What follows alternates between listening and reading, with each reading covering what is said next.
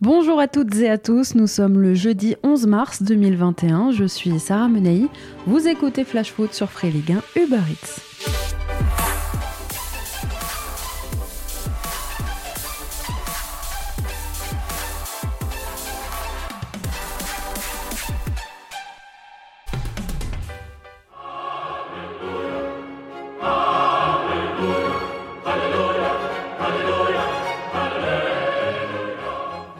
Porte bien son nom, Sam Kaylor. Aujourd'hui, les Parisiens peuvent lui dire merci à Navas.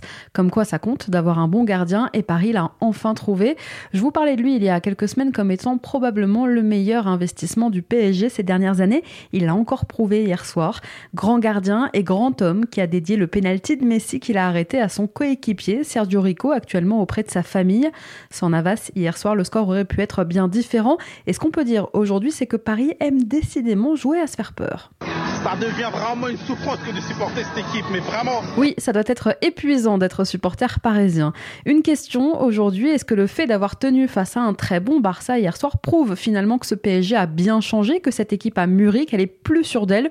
Ou au contraire, est-ce qu'au vu de la performance fébrile d'hier soir, on ne se poserait pas la question de savoir si les Parisiens qui pouvaient définitivement tourner une page, celle de la peur, ont finalement manqué l'occasion de le faire? Question de point de vue, un constat déjà plus calme et confiant, non, ils ne le sont pas quatre ans après, à l'image du match de Levin Kurzava que Pochettino a mis un peu de temps à remplacer.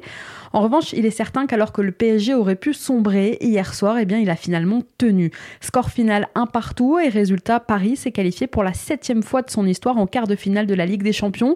Oui, le résultat est là, mais je vous le disais, Paris a souffert. Dans le contenu, les fantômes du passé semblaient encore là, présents dans les esprits de certains hier soir au Parc des Princes, avec quatre buts inscrits à l'aller à l'extérieur en jouant hier à domicile. Comment est-ce possible de faire une telle entame? Avec les jambes qui tremblent. Je veux bien qu'on arrête de vous parler, messieurs, de la remontada, mais comment ne pas y penser hier quand on a vu le début de match des Parisiens? Qu'on le veuille ou non, ça marque un club. Hier soir, c'était plus le PSG version Tuchel, voire version Emery, que le PSG version Pochettino. Et on a eu peur, je vous avoue que le scénario se répète. Les Parisiens ont subi des vagues successives. Déjà 10 tirs catalans en 25 minutes de jeu, dont 9 cadrés sur toute la première période. Un record dans la compétition. Ousmane Dembélé a été intenable. Heureusement pour les Parisiens qu'il n'ait pas été plus tueur devant le but, qu'il ait manqué de tranchant. Le travail de l'ombre d'Antoine Griezmann aussi a beaucoup compté le cours du jeu, finalement, c'est pourtant Kylian Mbappé qui a ouvert le score sur penalty pour Paris. Voir ces trois-là en forme à trois mois de l'Euro quand on est supporter des Bleus, ça fait bien plaisir. À Paris, vous l'aurez compris, on se pose encore la question de savoir si la plaie de la remontada et même du match de Manchester United est totalement refermée. En tout cas, de son côté, le Barça va mieux et on ne sait pas si c'était le dernier match de Lionel Messi en Ligue des Champions avec ce maillot-là sur le dos, mais quel but que celui que l'Argentin nous a offert, son 120e dans la compétition, même s'il a plus tard raté, je vous le disais, son face-à-face avec Navas sur penalty. Et puis c'est donc confirmé, maintenant, on aura des quarts de finale de Ligue des Champions sans les deux monstres, sans Cristiano, sans Messi, et c'est un petit événement en soi puisque ça n'était plus arrivé depuis 15 ans. Retour à la Ligue 1 avec l'OM qui a arraché hier au Vélodrome la première victoire de l'ère Sampaoli. L'Argentin devient le premier coach à avoir remporté son premier match avec Marseille depuis Mitchell il y a 5 ans et demi. Et oui, l'homme au costard bleu. Marseille avec un 5-3-2 assez inédit au coup d'envoi souffrait mais montrait déjà plus de mouvement, plus de pressing que ces dernières semaines avec trois centraux et Leonardo Balerdi qui retrouvait une place de titulaire, une paire de récupérateurs avec Bouba Kamara encore très bon hier soir et Saifedine Khawi, Dimitri Payet troisième milieu et un Lirola côté droit plus bas pour permettre aux latéraux rennais de sortir et de laisser plus d'espace aux attaquants marseillais. Ils étaient deux hier soir au coup d'envoi Florian Thauvin et Arek Milik. Pas de révolution, mais des ajustements et des changements en cours de jeu déjà payants pour Sampaoli. Le remplacement de Raoui par Enrique, celui de Milik par Benedetto et enfin celui de Payet par Cuisance en fin de rencontre amenait le but marseillais. Benedetto pour la petite louche, Enrique pour le centre et Cuisance à la finition. Espérons d'ailleurs que ce premier but lui redonne un peu confiance à Michael Cuisance, lui qui avait été tellement en difficulté ces dernières semaines. Bon, déjà du jeu, à l'OM en tout cas, et déjà surtout ça parle ballon, on n'était plus trop habitué, je vous avoue. Premier clean sheet au Vélodrome depuis un an. L'OM, avec cette victoire, est repassé sixième au classement aujourd'hui et revient à deux points de lance. En face, eh comme à Lyon à l'époque, finalement, Bruno Genesio entame son mandat sur le banc rennais par une défaite, battue pour la sixième fois consécutive, un record depuis 35 ans. Le stade rennais continue de plonger. Son joli maillot pour les 120 ans du club et l'arrivée donc de Genesio n'y ont rien changé hier soir. Fidèle au système de jeu de son prédécesseur, Genesio alignait une équipe type où Damien Da Silva débutait sur le banc et où Steven Zonzi portait donc le brassard de capitaine. Rennes conserve sa dixième place au classement mais voit son objectif européen s'éloigner encore un peu plus. Samedi après-midi, dans le cadre de la 29e journée, Marseille recevra Brest et dimanche après-midi, les Rennais accueilleront Strasbourg. Allez, c'est parti pour notre tour des clubs.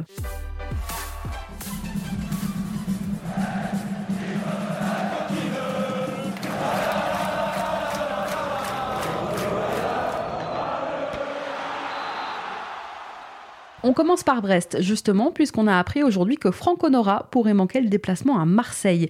Auteur de 8 buts cette saison, le milieu brestois a ressenti une pointe aux adducteurs. Ça risque d'être difficile pour samedi. Voilà le mot euh, ce matin d'Olivier Dalloglio en conférence de presse. Christophe Herel, de son côté, va mieux. Le défenseur brestois, diminué par un problème à un genou, devrait retrouver le chemin de l'entraînement en cette fin de semaine.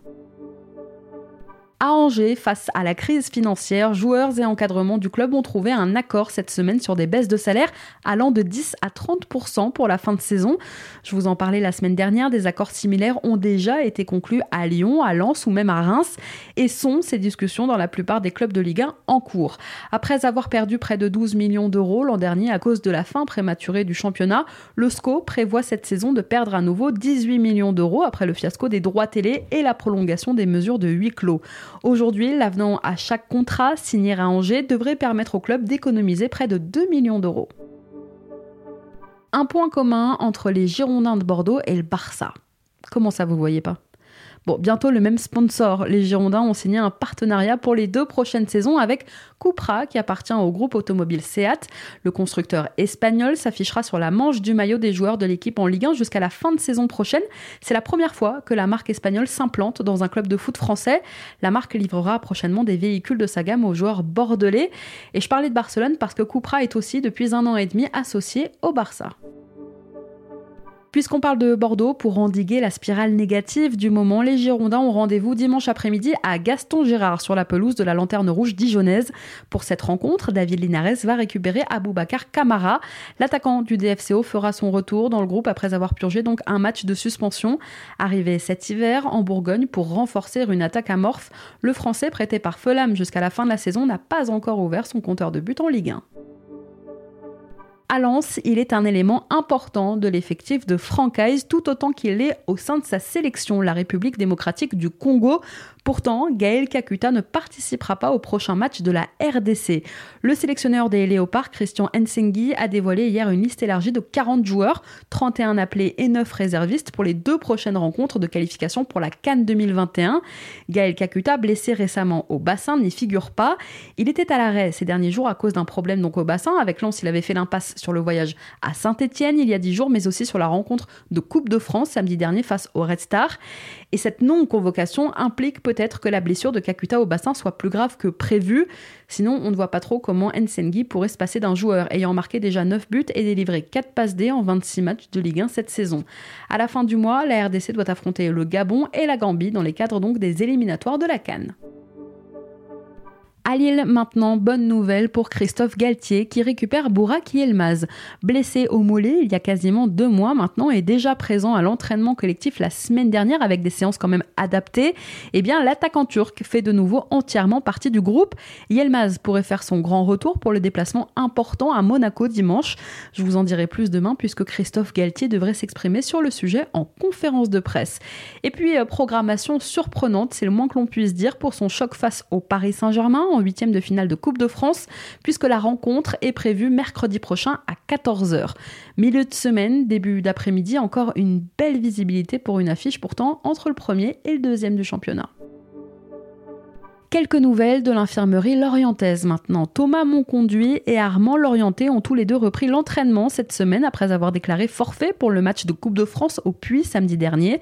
Jonathan Delaplace devra lui attendre la semaine prochaine avant de retrouver ses partenaires. Thiago Ilori et Jérémy Morel sont aussi toujours en soins et d'ores et déjà forfaits pour la venue de Nice dimanche après-midi au Moustoir. On continue notre tour des clubs dans un instant, mais avant ça, c'est l'heure de notre déclat du jour. Elle est signée Nasser El Khalifi. C'est mon cœur qui parle. vous avez un chef d'espoir qui grosse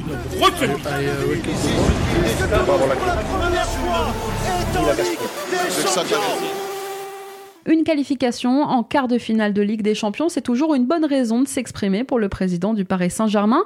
Hier soir au Parc des Princes, après donc la qualif des Parisiens, Nasser a fait un point sur son état d'esprit, mais aussi sur l'avenir de Neymar et de Kylian Mbappé. Écoutez-le. Pour moi, toujours quand tu qualifies pour euh, la, carte de finale de, de, la Ligue des Champions, je pense que la, fierté est là. Euh, pour moi, j'oubliais au moins la, euh, qu'est-ce qui se passe 4 ans. Aujourd'hui aussi plus euh, qu'avant. Mais vraiment c'est l'histoire, bien sûr, ça doit rester. Mais pour moi, c'est la telle histoire. On a, on a joué, on a sorti le Grand Barcelone. on est très content.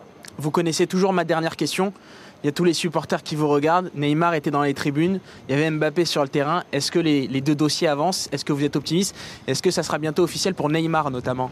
Les deux Parisiens, toujours ils vont rester Parisiens. Confiant donc le président du PSG. À un an de la fin de leur contrat, Paris pousse toujours pour prolonger ses deux stars. Si la prolongation de Neymar est quasiment bouclée, celle du champion du monde français ne l'est pas encore. Courtisé par le Real Madrid, entre autres, Kylian Mbappé semble toujours en pleine réflexion. Allez, on reprend notre tour des clubs, direction Lyon. L'OL confronté à un énorme casse-tête qui concerne la prochaine trêve internationale. Si la CONMEBOL, la Confédération sud-américaine, a réglé le problème pour Lucas Paqueta et Bruno Guimaraes en reportant les matchs de qualif de la zone AM Sud, de nombreux autres internationaux de l'OL pourraient manquer le choc de Ligue 1 face à Lens programmé le premier week-end d'avril. Du fait des consignes sanitaires actuelles et de la difficulté d'obtenir des dérogations pour éviter la semaine d'isolement, c'est jusqu'à 17 joueurs de l'effectif lyonnais qui sont concernés. Les internationaux africains, Kadewere, Toko Ekambi, Cornet, Slimani, Ben Lamri et Diomandé, par exemple, devraient être appelés par leur sélection pour conclure leur qualification à la Cannes 2021. Une situation qui inquiète Rudy Garcia. En première ligue, par exemple, plusieurs entraîneurs menacent d'ailleurs de ne pas libérer leurs internationaux par peur de la quarantaine. À Lyon, comme le rapportent nos confrères de l'équipe aujourd'hui, Juninho se serait d'ailleurs saisi du problème à bras-le-corps, prenant directement contact notamment avec le sélectionneur de la Côte d'Ivoire, Patrice Baumel, pour trouver ensemble rapidement des solutions.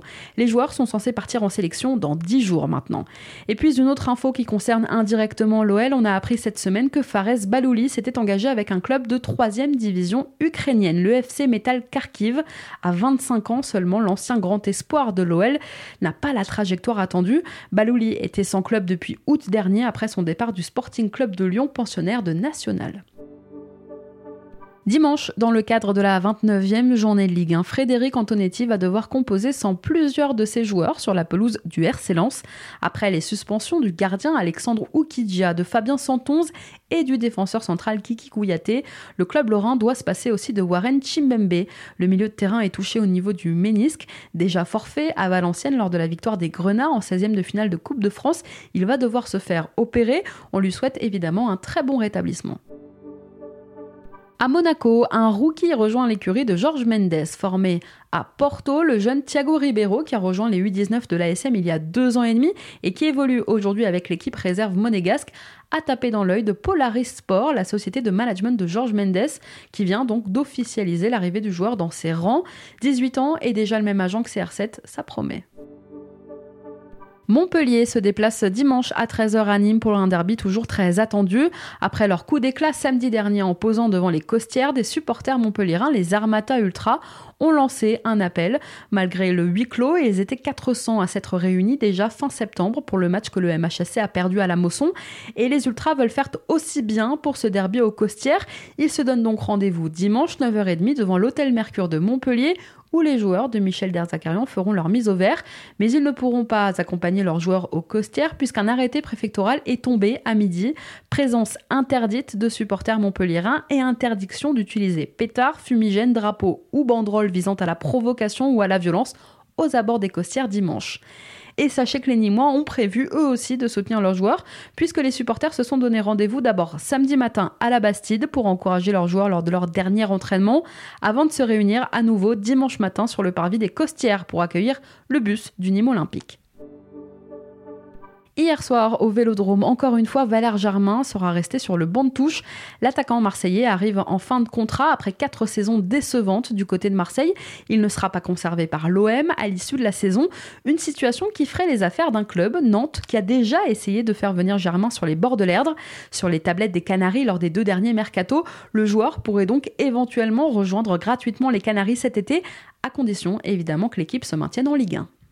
On reprend notre tour des clubs dans un instant, mais avant ça, on se cultive un petit peu. La Reco Culture Foot. La Reco Culture Foot.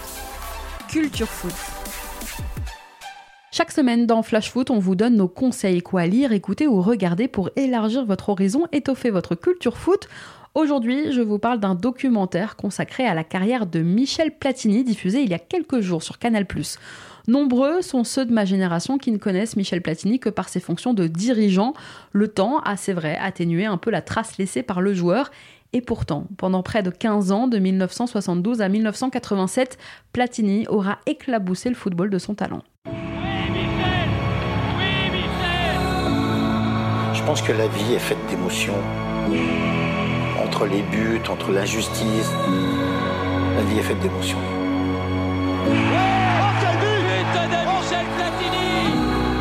Dans la défaite.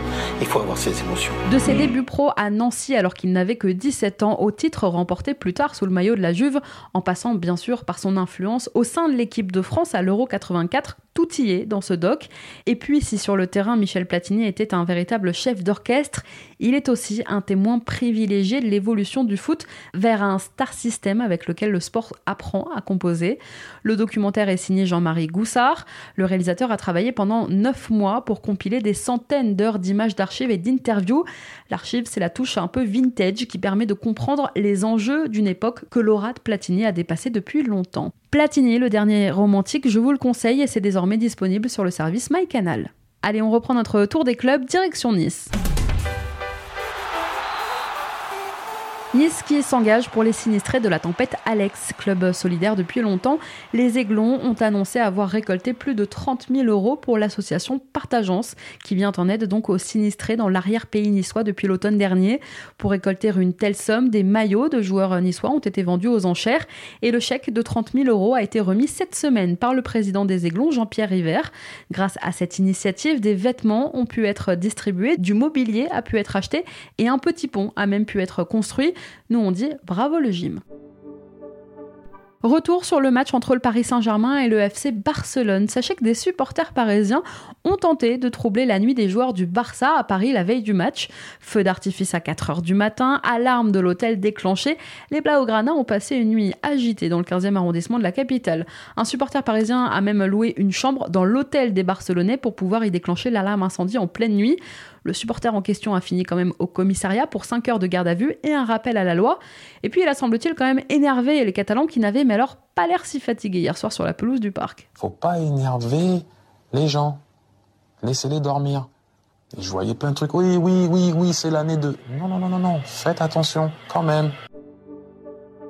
Retour en Ligue 1 à Reims maintenant qui affrontera Lyon demain soir en ouverture de la 29e journée.